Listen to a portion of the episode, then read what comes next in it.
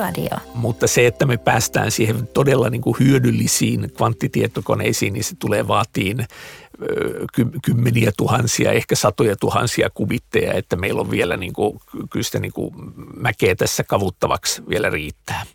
Näin sanoo Valtion teknologian tutkimuskeskuksen eli VTTn toimitusjohtaja Antti Vasara. Minä olen Eero Öster ja kanssani studiossa on taas Salesforcein Suomen maajohtaja Taira Tepponen. Hei kaikki kuulijat, mukava olla jälleen mukana. Antti Vasaran kanssa on tarkoitus puhua syvän pään teknologiasta, kuten deep techin ja kvanttitietokoneiden mahdollisuuksista auttaa maailman ongelmien ratkaisuissa. Ehkä onnistumme myös murtamaan muutaman buzzwordin pinnan ja pääsemään kiinni niiden konkretiaan. Eiköhän laiteta jakso käyntiin. Kuulostaa hyvältä idealta. Älyradio. Tervetuloa Älyradioon Antti Vasara. Kiitoksia kutsusta. Ihan alkuun, onko itselläsi jotain lempipodcastia, äänikirjaa tai muuta sykähdyttävää sisältöä, jonka haluat jakaa Älyradion kuuntelijoiden kanssa?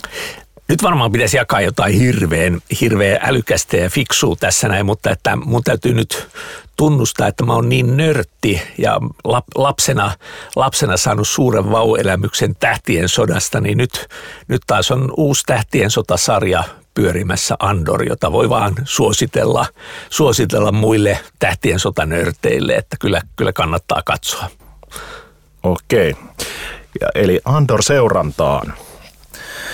No tota, sä oot VTTn toimitusjohtajuuden lisäksi mukana monissa kansainvälisissä teknologiainstituuteissa, muun muassa EARTossa, niin kerro vähän näistä lisää. EARTO on eurooppalaisten tutkimuslaitosten järjestö, eli sama, samankaltaisten tutkimuslaitosten kuin VTT ja, ja ka, kaikilla tutkimuslaitoksilla kansainvälinen yhteistyö on hirvittävän isossa roolissa, niin, niin sitä, sitä kautta me te, tehdään toisaalta, toisaalta yhteistyötä, mutta myös sitten se on, se on järjestö, joka vaikuttaa siihen, että miten, miten tämä eurooppalainen tutkimusyhteistyö kehittyy vaikuttaa siihen, että se on, se on yksi tapa, jolla päästään, päästään tekemään yhteistyötä. Joo. Eli, eli jaetaan niitä niin kuin tutkimustuloksia. Te sanotte, että hei, me keksittiin tämmöinen. Ja sitten joku sanoi, että me oltiin itse asiassa mietitty just, että tämmöistä pitäisi tutkia. Niin kiitos. No se, se tapahtuu lähinnä siinä sitten, että kun EUlla on tämä, tämä mitä kutsutaan puiteohjelmaksi, tämä tutkimus, tutkimusrahoitusohjelma, niin, niin siellä me tehdään paljon yhteistyötä sit siinä. Ja siellä on tietenkin paljon muutakin kuin tutkimuslaitoksia näissä, näissä yhteistyöissä, että siellä on yrityksiä ja yliopistoja yhtä lailla. Mutta että se nyt on muutenkin tämä, että tutkimus- ja innovaatiotoiminta on itse asiassa hirvittävän kansainvälistä.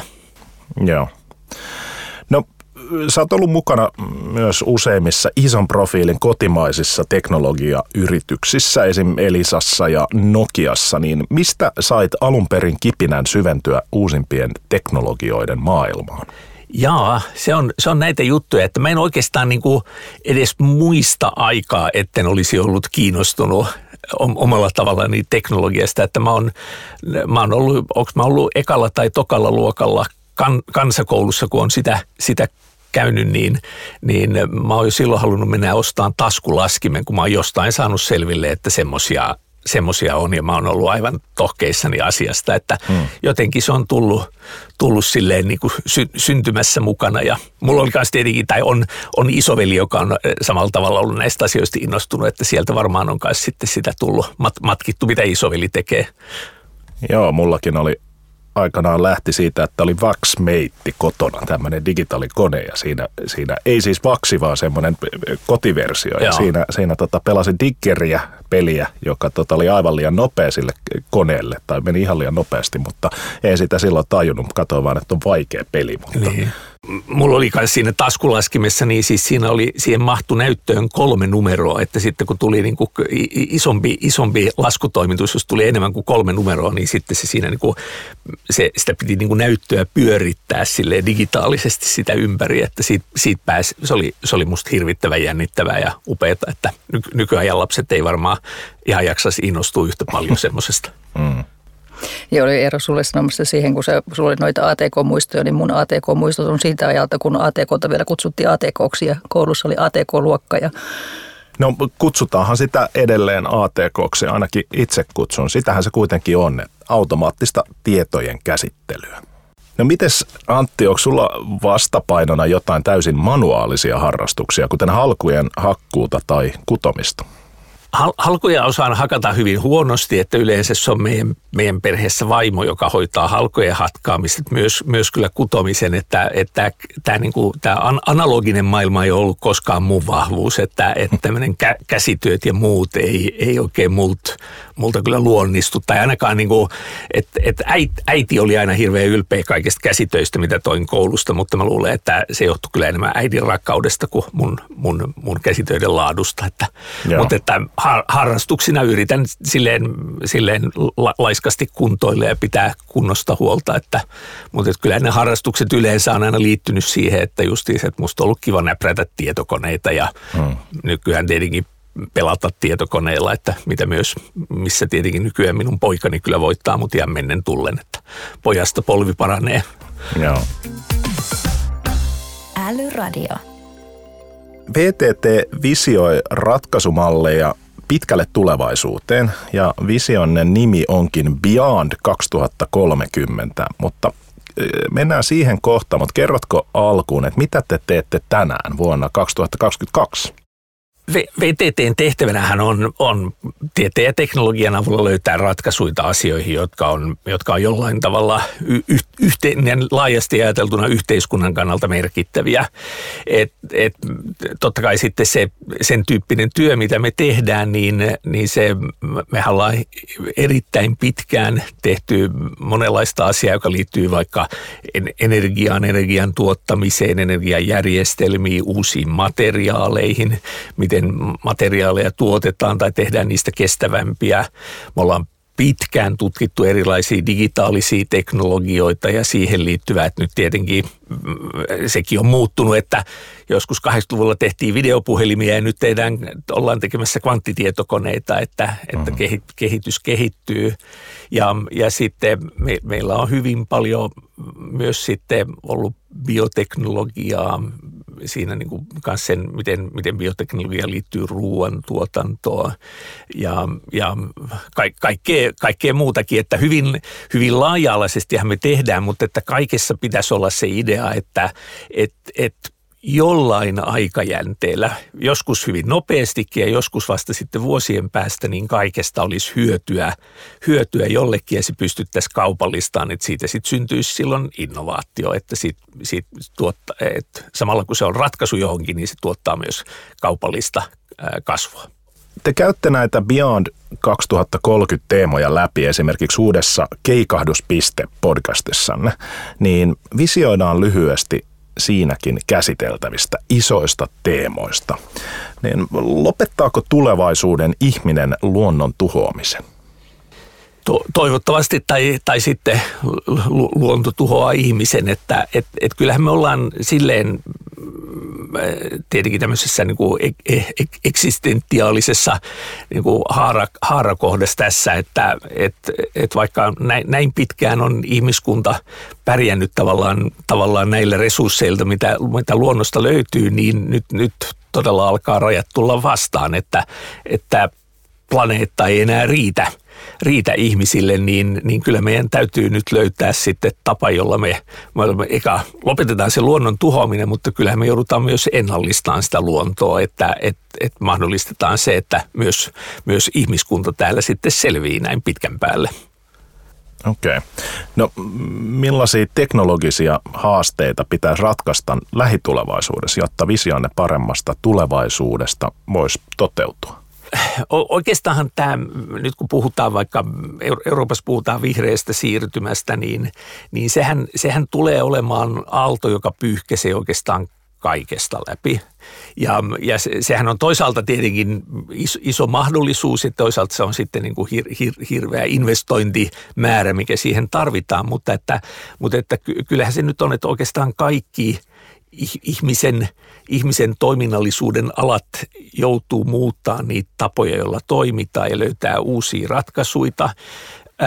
Tuolla mä näin jossain, mikähän se oli, on tämmöinen IEA, joka on niin kansainvälinen energia-alajärjestö, niin oli niin arvioinut, että, että nämä, nämä, mitä nyt Euroopassakin on tavoitteet, että kuinka paljon tehdään päästövähennyksiä vuoteen 2030 mennessä, niin ne tehdään tietenkin olemassa olevalla teknologialla, joka nyt on aika, aika itsestään selvää ehkä, mutta mm. sitten, että kun on nämä 2050 tavoitteet, niin puolet niistä ratkaisuista, joita niihin tarvitaan, että päästään siihen tavoitteeseen vielä puuttuu, mm.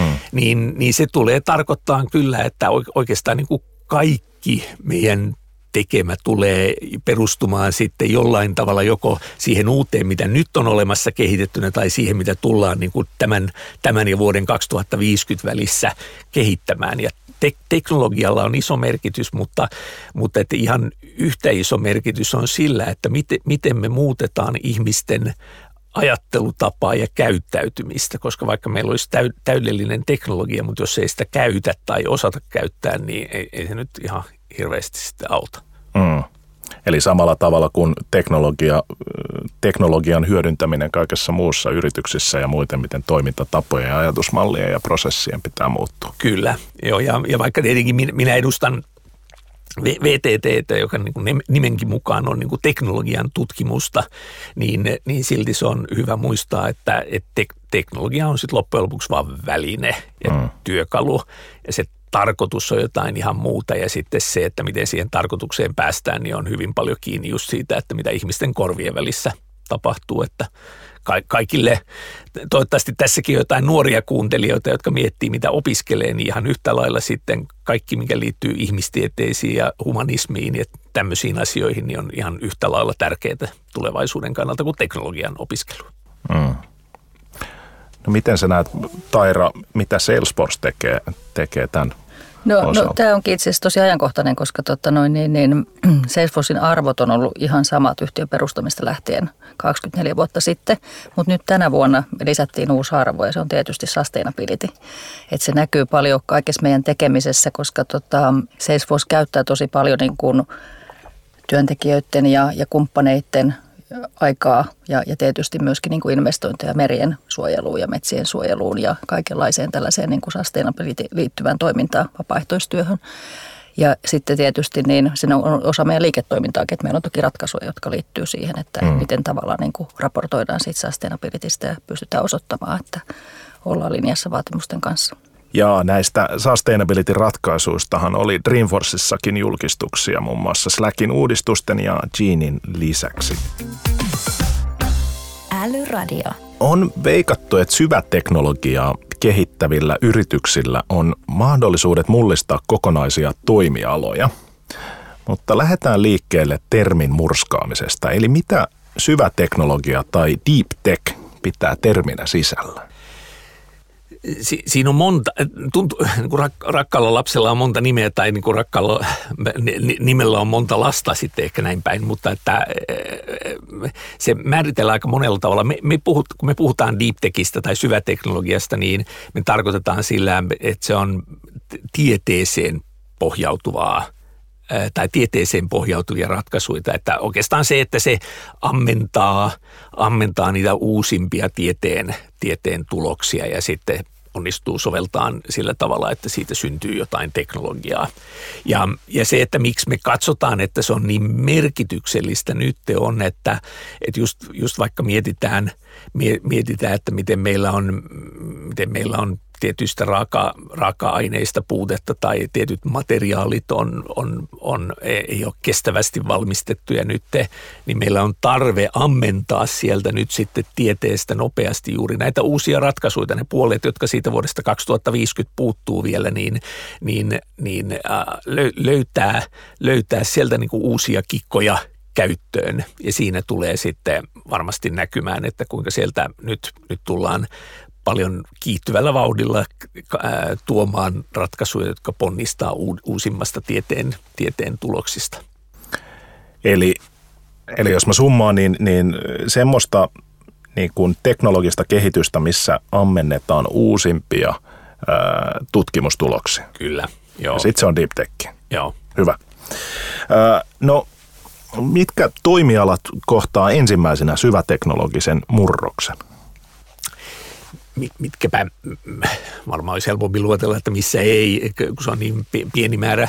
Ole hyvä, mennään sitten niin päin. Kerro, ei, kerro mitkä kyllä ei. Kyllä mä, siis mä uskoisin siis se, että, että oikeastaan se, että missä se niin kuin näkyy, näkyy eniten on varmasti erilaiset materiaalit. Ja siis tämä niin kuin materiaalitutkimus, joka voi vaikuttaa niin kuin hirveän abstraktilta ajat, ajatuksena, mutta, että, mutta että jos mietitään koko tätä, että mikä on ollut, ollut, ollut niin kuin tämä, koko tämä niin kuin tietoinen vallankumous, joka on tapahtunut, niin oleellisesti sekin on ollut niin kuin puolijoiden materiaalien tutkimuksista ponnistunut, et, ponnistanut tai, tai sitten, että nyt kun on otettu niin kuin hirveitä loikkia vaikka tekoälyssä, niin sekin on pohjimmiltaan se, että me ollaan pystytty nyt, nyt niin kuin viime vuosina ottaa se loikka on ollut siinä, että kuinka, kuinka sitten meidän niin kuin prosessoriteknologia, se prosessointiteho on yhtäkkiä ottanut niin kuin loikkia eteenpäin, joka on kanssa niin kuin ponnistaa sieltä, sieltä materiaalitutkimuksesta. Tai sitten, sitten juuri tämä, että, että meidän, meidän oikeastaan kaikki, kaikki toimialat tällä hetkellä perustuu fossiiliseen energiaan. Mm ja, ja sitten fossiilisia raaka-aineita käytetään niin kuin materiaaleissa, niin kuin muovissa ja, ja ruoantuotanto perustuu siihen, niin, niin nämä on niin kuin aloja, joissa me tarvitaan se loikka, että nyt meillä on niin kuin hirveä kiire löytää joku, joku uusi tapa – uusi tapa, jolla me joko tuotetaan energiaa tai uusi tapa, jolla me tehdään materiaaleja ilman sitä fossiilista raaka-ainetta ja siinä, siinä tullaan näkemään näitä niin kuin deep techin tuomia, syväteknologian tuomia ratkaisuja. Tai toivottavasti tullaan näkemään. Okei. Okay. No voidaanko syväteknologiaa julistaa seuraavan teollisen vallankumouksen alulle paniaksi ja miten se vauhdittaa yritysten kilpailukykyä? Siis va- varmasti tulee olemaan niin kuin yksi, yksi tärkeä driveri. Että tavallaan siis se varsinainen niin kuin driveri on tämä vihreä siirtymä, että se, että mistä se tarve tulee. Että, että jos, jos meillä, että et kyllä se, kyllä se niin kuin voisi sanoa valitettavasti niin kuin ihmiskunta aina sitten parhaiten innovoi silloin, kun on hirveä tarve. Mm. Tarve, että se draivaa sitä, sitä muutosta ja nyt nyt tällä hetkellä, niin, niin kyllähän se tämän niin kuin vihreän siirtymän tarve tulee niin kuin, sitten, kans sitten viemään meitä eteenpäin. Mutta että, mutta että jos ei meillä olisi tätä tiedettä ja teknologiaa nyt hyödynnettävänä ja, pystytty tekemään näitä, niin kuin, päästäisiin päästäisi tavallaan näihin uusiin asioihin kiinni, niin sitten tietenkään vihreä siirtymäkään olisi mahdollinen. Mm. No onko syväteknologia sitten tämmöinen viisasten kivi tai eh, hopea luoti, jolla ratkaistaan ilmasto, ruoka- ja energiakriisit?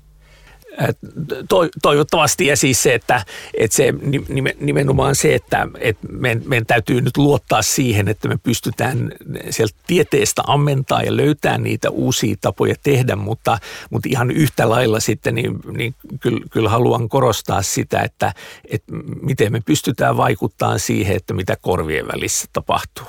Mm. Et, et kun katsoo tätä debattia, joka tälläkin hetkellä velloo justiinsa tämän niin kuin ilmastonmuutoksen ympärillä, niin, niin se polarisoituu hyvin paljon niin kuin kumpaankin äärilaitaan. Mm.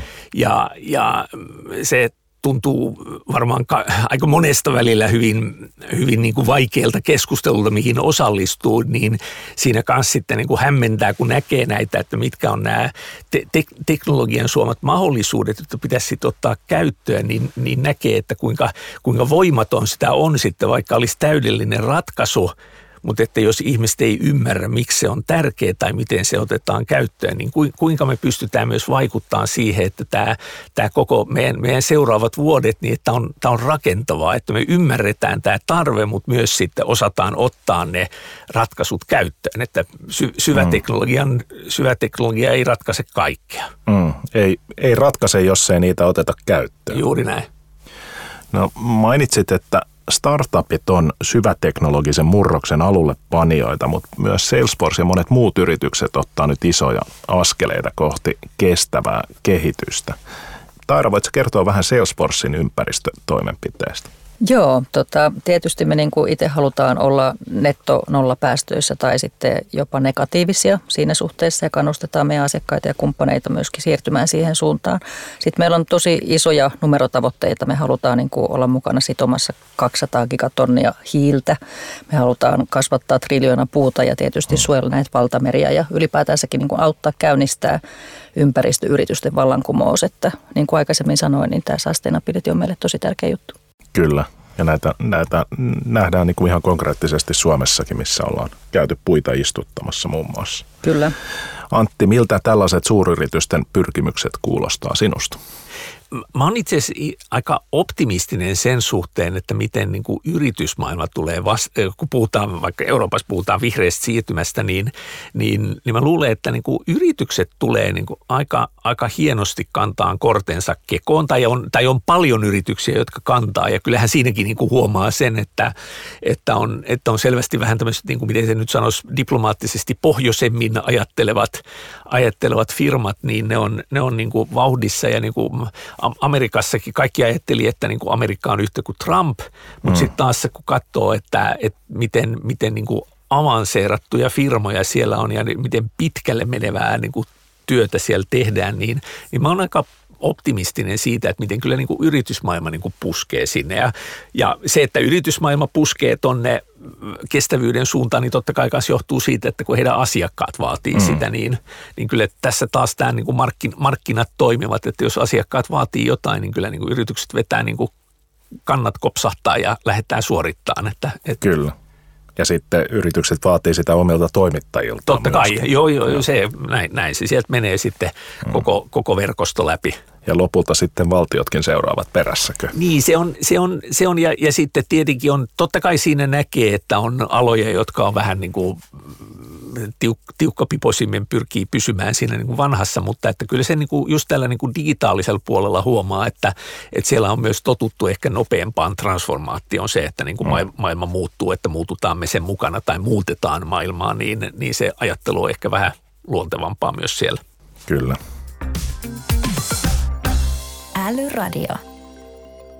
Vajaa vuosi sitten kuulimme suuria uutisia, kun kerroitte Suomen ensimmäisen kvanttitietokoneen valmistumisesta. Millaisia käyttökokemuksia siitä on saatu? Oikein, oikein hyviä. Siis ens, ensinnäkin siis se, että mikä on jo, jo, jo sinä, sinänsä niin kuin hyvä käyttökokemus, että se toimii. Mm. Että et se, että tämä on, me, mehän ollaan vielä kvanttitietokoneissa tietenkin niin kuin ihan, ihan tämä on vielä pioneeritoimintaa, että alku, alkuvaiheessa ollaan. Mutta se, se on jo niin kuin kova juttu, että Suomesta löytyy tämmöinen IQM-kaltainen firma, joka on sen kyennyt rakentaa niin, että, että virrat päälle ja sillä pystytään, pystytään tekemään juttuja. Nyt tämä ensimmäinenhän on vielä tietenkin hyvin, hyvin pieni, että se on, se on ei, ei tee mitään, mitä ei voisi jollain niin kuin tavallisella tietokoneella simuloida. Mm. Mutta tämä meidänkin kvanttitietokoneprojekti, niin sehän on kolmessa vaiheessa, että, että se varsinainen tavoite on sitten, että saadaan tämmöinen, mitä, mitä karakterisoidaan, että siinä on 50 kubittia vuonna 2024, niin, niin se on jo sitten semmoinen kvanttitietokone, että sillä ainakin teoriassa pitäisi pystyä laskemaan jotain semmoista, mitä, mikä ei ole mahdollista tai niin kuin millään tavalla järkevää millään niin kuin isoimmallakaan klassisella tietokoneella. Et sitten kun me päästään siihen 50 kubitin koneeseen, niin sitten sit päästään kiinni jo semmoiseen, jossa ollaan, että et, tämä ei olisi muuten mahdollista. Ja, ja siihen ei tietenkään pidä pysähtyä, että siitähän se sitten vaan kasvaa, mm. kasvaa se prosessointiteho. Ja minkälaisia ne käyttö, käyttötapaukset on siinä tilanteessa, kun on se 50 kubittia? No siis, no, no siis vielä siellä 50 ei varmaan mitään ihan hirveän hyödyllistä pysty tekemään, että nyt nämä niin kuin, Google, Google, on, Google on osoittanut tämän tämä, niin kuin, mitä englanniksi sanotaan, quantum supremacy, että se pystyy laskemaan jonkun laskutoimituksen, joka olisi klassisella toimi- tietokoneella mahdollista. Sitten on tämmöinen kanadalainen firma kuin Xanadu, joka on myös pystynyt tekemään niin kuin yhden tietyn algoritmin heidän optisella tai fotonisella kvanttitietokoneella ja kiinalaiset on kuulemma kanssa tehneet jotain. Eli näitä nyt alkaa, alkaa olla, mutta se, että me päästään siihen todella niin kuin hyödyllisiin kvanttitietokoneisiin, niin se tulee vaan saatiin kymmeniä tuhansia, ehkä satoja tuhansia kubitteja, että meillä on vielä niin kuin, kyllä sitä niin kuin mäkeä tässä kavuttavaksi vielä riittää. Koska meillä on 100 000 kubittia sitten? No se on, joo, joo, se, on, se on kyllä varmaan mitä tahansa, mitä mä tässä arvaan, on, on muutaman vuoden päästä naureskellaan, että toi joo. ei kyllä niin kuin tiennyt yhtään mitään, mutta, mutta et, jos mä vastaan silleen, että kyllä mä uskon, että 20-luvulla niin tulee olemaan semmoisia kvanttitietokoneita, että me pystytään tekemään niille jotain, jolla on niin kuin, josta on hyötyä, että se ei ole vaan tämmöinen niin kuin demonstraatio, että näytetään, että pystymme pullistelemaan muskeleita, vaan että sillä aidosti pystytään tekemään jotain, josta on, josta on hyötyä. Joo. Mikä on Suomen kvanttiosaamisen tila ja tola ja onko tässä kasvamassa voittava ekosysteemi Suomeen? Se, sehän on hämmästyttävä juttu, että Suomesta ensinnäkin löytyy, löytyy näitä, niin kuin, löytyy osaamista tältä alalta, mutta löytyy, löytyy niin kuin itse asiassa parikin näitä johtavaa, johtavaa firmaa niin kuin tässä kvanttitietokoneen puolella, että, että että et Suomessa on, on tämmöinen firma kuin Blue Force, joka tekee niitä jäähdyttimiä, kryostaatteja, joita tarvitaan siihen, että kun nämä, kun aina nämä tietyn tyyppiset kvanttitietokoneet, vaikka niin kuin tämä IQM, niin se pitää jäähdyttää hyvin lähelle tai mahdollisimman lähelle absoluuttista nollapistettä, että se toimii, niin näitä Blue Forcein aina kun on näitä kuvia nykyään kvanttitietokoneissa, siinä näkyy semmoinen niin kuin ku, ku, kul, kul, kullanhohtoinen himmeli, mm. himmeli, niin se on itse asiassa se Blue Forcein kryostaatti eikä se kvanttitietokone. Joo. Ähm, mutta että, että se, on, se on suomalainen firma ja sitten IQM on tietenkin tämä, tämä joka tekee sitten näitä suprajohtaviin kubitteihin perustuvia kvanttitietokoneita, niin, niin kaikki, kaikkihan pohjautuu siihen oikeastaan loppujen lopuksi, että, että al, a, a, nykyisessä Aalto-yliopistossa silloisessa TKKssa niin oli professori akateemikko Olli Lounasmaa, joka rupesi kylmien lämpötilojen fysiikkaa. Mm. Et, et täällä jahdattiin sitä, absolu- että kuinka päästään mahdollisimman lähellä absoluuttista nollapistettä. Ja siitä sitten seurasi sekä toisaalta tämä, mistä on niinku se polku, mistä syntyi Blue Force, mutta myös sitten syntyi se polku, josta on syntynyt IQM, eli ruvettiin tekemään sitten tämmöisiä kvanttisensoreita, joita käytettiin vaikka aivojen magneettikuvantamisessa ja, ja monessa muussa, muussa sovelluksessa – ja pitkäänhän se näytti, että kyllä silloinkin kun mä tulin VTTlle 2015, niin, tämä niin kuin, kun meillä on sitten tätä suprajohtavien piirien valmistusteknologiaa ja, ja siihen liittyviä, liittyviä osaamista VTTllä, niin, niin kyllä sitä vähän niin kuin porukka siellä pohti, että, että on tosi kova tasosta, mutta että, niin kuin, että, että tästä ei oikein kukaan ole kiinnostunut. Mm. Ja nyt se on niin kuin muuttunut sitten niin kuin ihan, ihan niin kuin yhdessä sä, salamaiskussa, että nyt tämä kvanttiteknologia onkin, on, onkin niin kuin kuuma alue. Ja Suomi on yksi niistä niin kuin ihan varmaan niin kuin top tenissä maailmassa, että missä tätä osaamista nyt, nyt on. Että et, et nyt me ollaan, ollaan siellä kärjessä ja nyt pitää kyllä niin kuin panostaa tähän. Nyt meidän pitäisi ymmärtää panostaa sitten, että me niin kuin uskalletaan kasvaa tässä. Hmm. Et se on vähän aina tämä niin kuin Suoma, Suoma, Suomessa niin kuin ruvetaan jotenkin sitten niin kuin jänskättään tässä vaiheessa, että, niin kuin, että ei, et, et meidän pitää uskaltaa myös menestyä. Hmm niin nyt, nyt pitää vaan houkutella tänne niitä osaajia. Näistähän on hirveä pula maailmassakin, että ketä tätä osaa, että, mutta että tähän mennessä vielä on saatu houkuteltua myös tänne Suomeen ihmisiä. Joo. Mutta tämä on, en tajunnutkaan, että tämä on tämmöinen ekosysteemi, mistä näitä niin kuin, kvanttitietokoneita tehdään. Et mainitsit, että yksi valmistaa jäähdyttimiä ja toinen koneita ja, ja sitten on tutkimusta ja näin. Niin. Joo.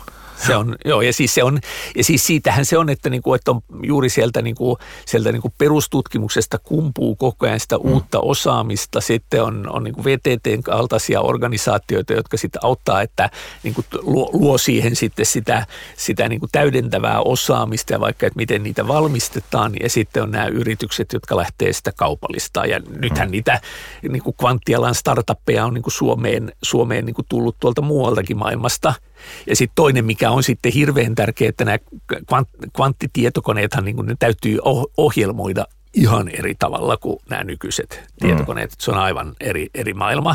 Niin, niin sitten näiden kvanttialgoritmeja tutkivia firmoja ja kehittäviä firmoja on kanssa alkanut syntyä Suomeen, että vaikka al- algoritmik on niin kuin hyvä, hyvä esimerkki, joka myös ponnistaa siitä tutkimuksesta, jota on niin kuin Suomessa tehty yliopistoissa, Helsingin yliopistossa ja Turun, Turun yliopistossa, että et, et, tässä näkyy se, että et kuinka tärkeää on se perustutkimus, kuinka tärkeää on se soveltava ja kuinka mm. tärkeää on, että on yrityksiä ja kaikki, kaikki, kaikki sitten kumminkin on niin kuin siinä interaktiossa yhdessä. Kyllä. No tämä ekosysteemi on myöskin aika tärkeä Salesforcelle vai mitä Taira? Aivan, aivan ja, ja niin kuin toimijoilla yleensäkin, että, että asiakkailla ja implementointikumppaneilla, softakumppaneilla ja kaikilla on vähän niin kuin oma rooli ja yksi plus yksi on enemmän kuin kaksi ja mm. sitten kun on hyvä ekosysteemi, pystytään skaalaamaan toimintaa. Kyllä. No äskettäin jaettiin Nobelin palkintoja ja fysiikan Nobel meni tänä vuonna kvanttiasiantuntijoille – niin mikä merkitys tällä on kvanttilaskennan yleistymiselle, Antti? vaikka mulla on fysiikasta siis tohtorin tutkinto, niin aina, aina näissä sitten kun mennään hirveän syvälle, niin mä, mullakin niin rupeaa ääni väriseen, koska en tietenkään ihan niin, niin syvällisesti kaikkea, kaikkea ymmärrä, mutta että tänä vuonna kun tämä kvant, eh, Nobel, Nobelin palkinto tuli justiinsa tästä, että, että oli, on, äh, oli niin kuin onnistuttu – kokeellisesti näyttää niin kuin tutkittu tätä kvant, kvanttilomittumista, quantum entanglement, joka on, joka on yksi näistä asioista, joka on täysin niin kuin epäintuitiivinen asia hmm. ää, niin kuin ymmärtää tässä meidän, meidän niin kuin, niin kuin tässä ihmisen skaalassa, mutta niin kuin, atomitasolla – hommat toimii sillä tavalla, että nämä kvanttitilat ovat lomittu, lomittuneita, jolloin eli tavallaan, että vaikka sulla on niin kuin kaksi, kaksi kaksi niin kuin atomia mm. hirveän kaukana toisistaan, niin silti se, että niin kuin mikä niiden tila on, niin ne on, ne on kytkeytyneenä toisiinsa, että vaikka mm. niin kuin vaikuttaa, että siinä välissä ei ole mitään, mitään yhteyttä. Ja se, että, että tämä on niin kuin, että maailma toimii näin, niin se on itse asiassa justiinsa asia, mitä nämä kvanttitietokoneet hyödyntää tätä ominaisuutta Joo. nerokkaalla tavalla. Joo. No yksi näistä palkituista tutkijoista oli Anton Zeilinger, joka on tutkinut myös kvanttiteleportaatiota. Niin, eli, eli siis tilaa, jossa kvanttitila siirretään hiukkaselta toiselle etäisyyksien päähän. Niin onko tämä puhdasta skifiä vai ehdinkö mä joskus tulevaisuudessa älyradion nauhoituksiin ennen vierasta? No siis tämä kvanttiteleportaatio ei ole niin alkuunkaan skifiä päinvastoin, että se on niin kuin mitä, mitä suurimmassa määrin niin kuin sitä todellisuutta, missä elämme, elämme koko ajan.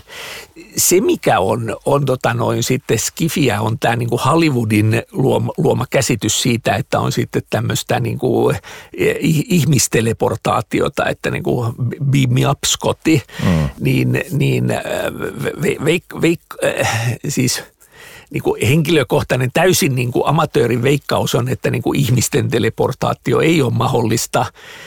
Tietenkin niin kuin never say never, että mitä tulevaisuus tuo tullessaan, mutta se, että mistä tämä niin kuin kvanttiteleportaatio, niin siinähän niin kuin, niin kuin se on kvanttiinforma- tai informaation teleportaatiota, ei, ei materiaan. Joo. Ja siinä, siinä on niin kuin se iso ero. Ja, ja siis taas, että missä tämä kvanttiteleportaatio saattaa olla niin kuin erittäin hyödyllistä, niin on esimerkiksi vaikka niin kuin tulee, tulee niin kuin kvanttiversio internetistä, että niin kuin mm. kvantti, se, että, että meillä on kvantti-internet, jota on, joka on sitten täysin vaikka täysin turvallinen, että sitä ei pysty murtamaan tai salakuuntelemaan, niin, niin justiinsa sit siinä pystytään käyttämään tätä niin kuin lomittumista ja teleportaatiota mm. hyväksi, hyväksi sitten niin kuin nerokkailla tavalla. Just, ja nopeampikö? Ää, no siis, ähm, siis niin no siis miten, miten määritellään nopeus se, että niin kuin kuinka paljon tietoa siellä siirtyy. Siis niin, pingi siinä first person shooter pelissä, mitä pelataan. No pingihän riippuu taas sitten siitä niin kuin, äh, valon, valon nopeutta ei pysty, niin kuin nyky, nykyymmärryksen mukaan, niin siis mikään ei voi olla nopeampaa kuin äh, valon nopeus, että se on se, niin kuin täytyy, täytyy muistaa, että se on niin kuin aina tulee rajoittaa sitä pingiä siinä. Mm. Ja kvantti, tämä kvanttitutkimus ei ole tuomassa muutosta siihen. No ei ainakaan vielä, mutta siis taas sitten vastaavasti tämä niin kuin Einsteinin yleinen suhteellisuusteoria ja kvanttimekaniikka edelleenkin, niin kuin niitä ei ole pystytty yhdistämään. Että se, että, että on, tule, tuleeko siitä vielä sitten jotain, jotain niin kuin vielä se jatko-osa on kirjoittamatta. Mm. Älyradio. No sitten me ollaankin päästy viimeisen kysymyksen äärelle. Älyradion vakiokysymys on kysytty jo lähes kahdeksalta kymmeneltä vieraalta ja nyt kysymme sen Antilta. Antti Vasara, mikä sinusta on älykkäintä juuri nyt? Se voi olla idea, palvelu, kirja, mitä tahansa.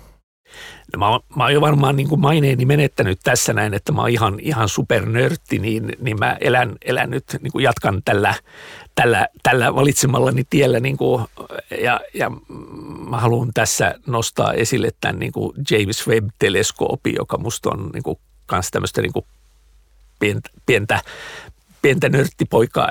Edelleen mä oon se sama 7-8-vuotias nörttipoika, joka on kaikesta ihastunut. Niin kyllä tämä, niin tämä James Webb-teleskooppi, joka on niin kuin NASAn ja ESAN ja ketä kaikki siinä nyt onkaan niin laukkosema avaruusteleskooppi, että me tullaan näkeen, näkeen sille niin, niin kauas universumin saloihin, että sieltä varmasti niin kuin taas tämä meidän ymmärrys, ymmärrys siitä, että minkälaisessa maailmassa me eletään, niin on – niin kuin varmasti tullaan löytämään uusia juttuja. Auttaako se meidän niin kuin jokapäiväistä elämää, niin ei varmaan niin kuin lyhyellä tähtäimellä, mutta että silti se on niin kuin se, että me ymmärretään, mitä universumissa on, niin musta on, se on, mm. se on niin kuin asia, jota kannattaa, kannattaa jahdata. Kyllä. Sitä odotellessa iso kiitos haastattelusta, Antti. Kiitos paljon. Älyradio. Olipa kiinnostavaa visiointia. No niin oli ja ehkä viittaisin tuohon alkuun. Puhuttiin, että raaputetaan vähän pintaa näistä käsitteistä ja mun täytyy sanoa, että, pikkasen vielä jäi hämäräksi ehkä, ehkä tämä kokonaisuus, mutta täytyy syventyä asiaan vähän tarkemmin. Kyllä. Kuulemme mielellämme kommentteja Älyradioon liittyen Twitterissä hashtagillä Älyradio. Samalla tunnisteella voi myös ehdottaa tulevien jaksojen vieraita. Käy myös tilaamassa Älyradio omasta suosikkipalvelustasi. Kuulemiin! Älyradio.